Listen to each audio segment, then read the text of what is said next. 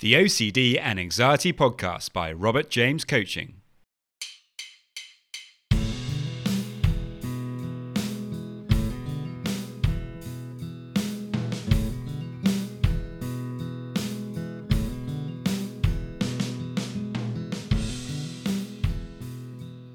Hello and welcome to the OCD and Anxiety Podcast, where we explore how to have a more positive relationship with anxiety disorders, taking back control so that you can start living the life you choose and not the one chosen by your fears.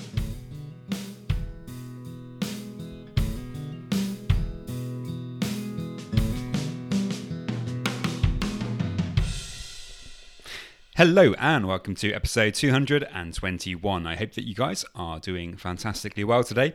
If you do happen to be struggling with OCD or anxiety, then you can get a free session with me. To get that, you can head over to my website, which is www.robertjamescoaching.com, and there you can leave me a message and we can arrange the free session, or you can actually book that free session directly through my Calendly.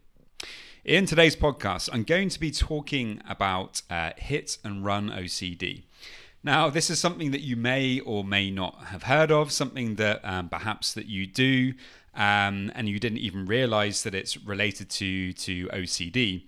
And it's where when you're driving, you are extremely fearful that perhaps you've hurt somebody or you've caused an accident of some sort. And of course, that can cause a tremendous amount of anxiety. So in today's podcast, we're going to be exploring what it is a little bit more, how it works, what are some of the compulsions, and what you can actually do to start managing it better. As always, if you find the podcast helpful, it would be great if you could follow and like on Instagram. My Instagram handle is at Robert James Coaching UK. And if you could also subscribe in your podcast app of choice, that would be amazing. So many thanks, guys, and I hope you enjoy.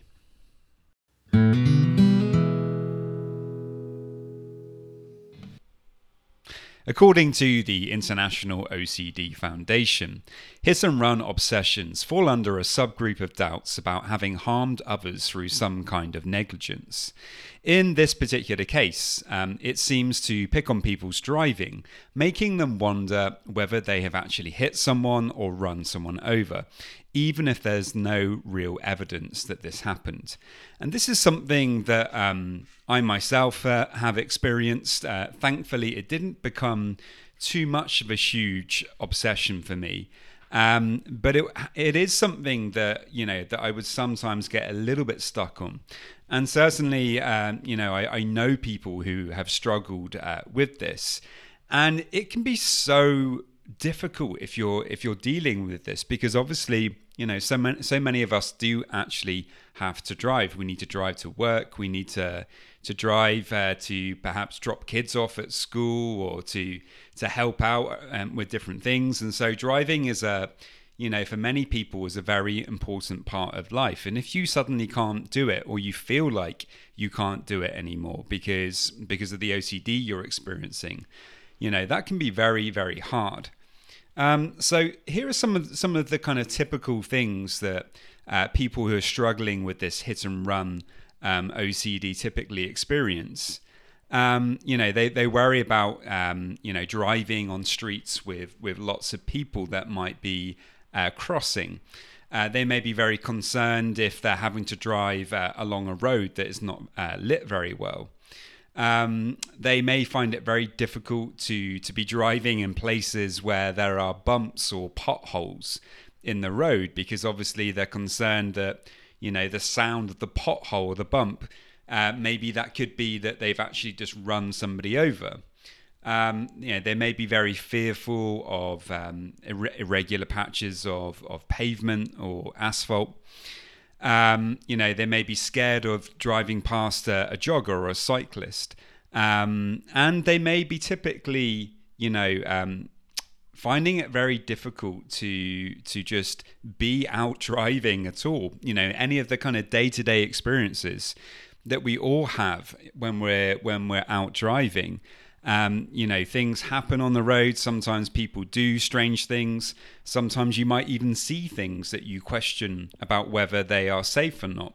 For example, you may see something in the road and think, well, is that safe? Am I responsible for other people's safety? Should I go back and check that thing that I just saw? You know, maybe you saw a rock in the road or a sign that was very slightly over a white line where it maybe shouldn't be. And so often people with OCD tend to have this kind of hyper responsibility where they feel that, you know, they've got to get involved and they've got to make sure that everybody's safe. And so this is, you know, this is that kind of OCD. It's very much focused on, you know, other people's safety and you doing something potentially terrible through you know, bad driving or not really taking enough care. So what are some of the typical compulsions that people can experience with this? Well, of course, you know, the first thing that people kind of tell themselves in this situation is, you know, what if I actually hit somebody and I didn't realize? You know, and they start questioning, well, maybe I just didn't see it, or maybe I didn't hear it. Maybe nobody else saw it. And all sorts of questions, you know, start to run through the mind. You know, if I did do that, that would be like awful. It would be one of the worst things that I could possibly do. Maybe, you know, maybe somebody could have died and it would have been my fault. And I didn't even stop or try to do anything about it. And this can cause, obviously, an incredible amount of anxiety. You know, for many people, this is, you know, one of the scariest things that could happen. Now, if there's any doubt whatsoever, you know, then as OCD is the doubting disease, then people end up feeling like they need to retrace their steps, perhaps. They might go back out in the car later that day and look for any signs of a crash or something having happened.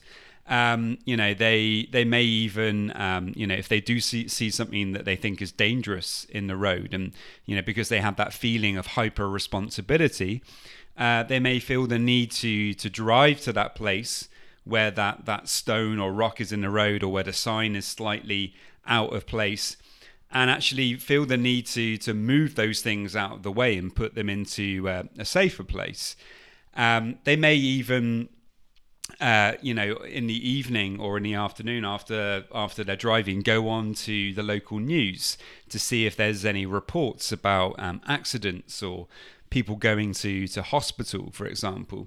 And they may even actually just retrace their steps a lot, you know, to really think through the entire journey again and again, to try and ascertain, to try to get that 100% certainty that, you know, nothing terrible happened. Other compulsions that people struggling with this might perform is actually, you know, checking their mirrors again and again and again. To indicate way before it's necessary to do so. You know, all sorts of things like this that are basically just checking behaviors, really going over the top with the checking to try to have that certainty that nothing bad happened. Unfortunately, left unchecked, driving just becomes more and more anxious for the person struggling with this. And many people just end up giving up driving altogether, or, you know, avoid it at just about any cost. And this, as I was talking about at the start, has, you know, a lot of negative consequences to people's lives. So what can you do if this all sounds quite familiar to you and you feel like you're struggling with hit and run OCD? Well, of course, the thing that we've got to learn to do here is you know, to accept the uncertainty of the situation. People with OCD are often, you know, the least likely people to kind of drive away from an accident, or, you know, to actually cause an accident, because they tend to be quite cautious about things. And if you're very concerned about driving, then it's quite likely that you're going to be driving quite slowly. You're going to be following the speed limit. You're not going to be breaking, you know, any laws. And so from a logical standpoint, of course, it's, you know, it's probably not the case that you're likely to cause an accident. But for the OCD mind, that information is not good enough because there's still doubt there. And what we've got to learn to do with all types of OCD is to learn to accept the uncertainty and to accept the doubt. We can't go back to the place where we were driving 2 hours earlier just to make sure that, there's no skid marks on the road, or that, that there's no signs of any crashes, because this is a horrible compulsion to have to carry out. It takes up a lot of your time. When you do it, maybe you're not going to get enough evidence to support, yourself, to feel reassured enough to be able to walk away. And you might find that you have to go back numerous times. It can be absolutely exhausting. And so finding a way to deal with this is really, really important. And with this particular type of OCD, I think it would be a good idea to seek out the support of an OCD therapist who can really help you with this. And ideally, it should be an OCD therapist that you can meet in person, because what you're going to need to do is to do exposure response prevention with a therapist who can help you to learn to drive again in a way where you're not performing all these compulsions, where perhaps the worries come up into your mind, the obsessions pop up into your mind, but you need to learn how to allow those obsessions to be there and to drive without having to perform all of those compulsions, and to allow that anxiety to be there as you do so. Now, this is easier said than done. And the reason I think it would be beneficial to work with a therapist, and importantly, an in-person therapist, is because they actually can join you in your driving process again. I think in this situation, actually having a therapist to come with you, to go out in the car with you, and to help you to get your confidence back in this situation is probably going to be the best way to safely feel like you can get back out on the road without being held back by, performing all these compulsions. And, as I kind of said earlier, if you just leave this unchecked, unfortunately, not in all cases, but sometimes it can get worse over time. So it's very important, if you can, to try to do something about it. So there we go, guys. I really hope that you found that helpful. As always, if you have any questions, then please don't hesitate to let me know. And see you next time. Just a quick reminder that if you want to get a free session, all you need to do to get that is to head over to my website, www.robertjamescoaching.com. And there you can leave me a message and we can arrange the free session. And now just a quick reminder of my disclaimer. Any information that you view on my website, Instagram page, Facebook group, or anywhere else online, or any information that you listen to on the podcast, is for informational purposes only and is not intended to be a substitute for actual medical or mental health advice from a doctor, psychologist, or any other medical or mental health professional.